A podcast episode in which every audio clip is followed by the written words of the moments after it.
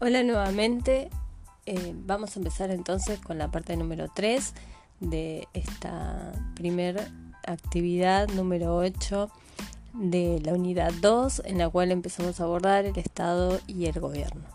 Vamos entonces ahora a abordar el problema del el poder y el Estado, o sea, los tipos de gobierno.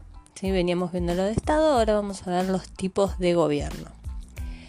Existen diferentes formas de clasificar los tipos de gobiernos existentes en el mundo actual. El Estado moderno se organiza generalmente según el ejercicio de distintos poderes. Los estados republicanos habitualmente cuentan con un poder legislativo, que es el que formula y modifica las leyes, un poder ejecutivo, que es el que administra el Estado y lo dirige, además de contar con un poder de coerción para hacer cumplir las leyes. Y un poder judicial que es el que se encarga de verificar el cumplimiento de la ley y establecer penas cuando corresponda. Según cómo se articulan estos poderes y el número y origen de las personas que lo ejercen, se habla de distintos tipos de gobierno. Por un lado tenemos entonces a la monarquía. Cuando el gobierno es ejercido por una sola persona, que accede al trono generalmente por sucesión, y ejerce su mandato de acuerdo a las leyes del país, hablamos de una monarquía, por ejemplo los reinados. Por otro lado tenemos a la aristocracia u oligarquía, que es cuando el gobierno es ejercido por un grupo de personas, quienes supuestamente son los mejor formados para la función pública, pero que en general son los más ricos o los que tienen ciertas preeminencias en la sociedad por la tradición o por la sangre, o sea, tienen un estatus social diferente, como sucede en el caso de la nobleza. Finalmente, tenemos a la democracia. La democracia es ejercida directa o indirectamente por todo el pueblo. Cuando es indirecta hablamos de la democracia representativa. En realidad, se gobierna por lo que decide la mayoría de la población que debe respetar o tolerar a las minorías. En las democracias representativas nosotros elegimos a nuestros representantes que al votarlos estarían siendo representantes de las mayorías. Si se tiene en cuenta la forma de poder ejecutivo, y cómo se accede al gobierno y la duración de su mandato, se puede diferenciar entre monarquía, república, dictaduras o gobiernos de facto.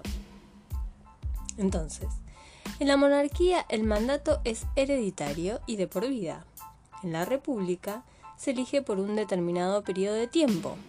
Y en el gobierno de facto o dictadura, en general es un pequeño núcleo el que decide qué hacer, que, se haga el golpe, toma el gobierno y se mantiene todo lo que puede o el tiempo que ese núcleo decida. Muchas veces se asocia el concepto república con el de democracia. Sin embargo, una república puede ser aristocrática. Solo un grupo reducido de ciudadanos están habilitados para votar y ser votados o ejercer el poder.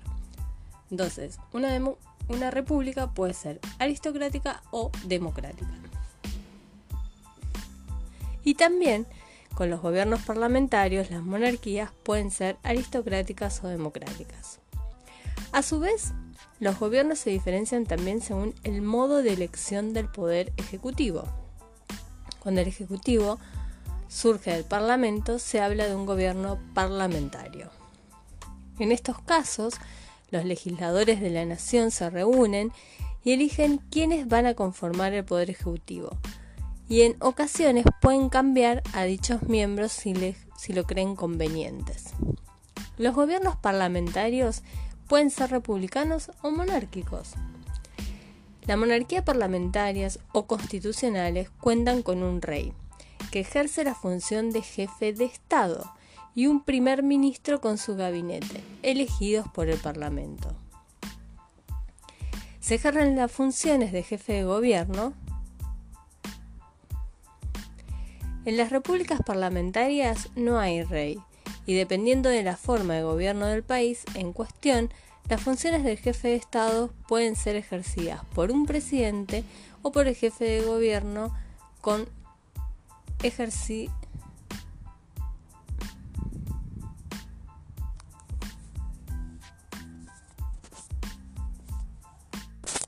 Retomamos entonces, en las repúblicas parlamentarias no hay rey y el poder ejecutivo puede ser ejercido por un presidente o por un jefe de gobierno con su primer ministro. Bueno chicos, esta tercera parte cierra acá. Eh, les voy a dejar para esta semana para que retomen el ejercicio número 8 y a partir del texto escrito y de este material teórico puedan resolver la actividad. Nos vemos eh, la próxima semana. Que tengan buena semana y cuídense.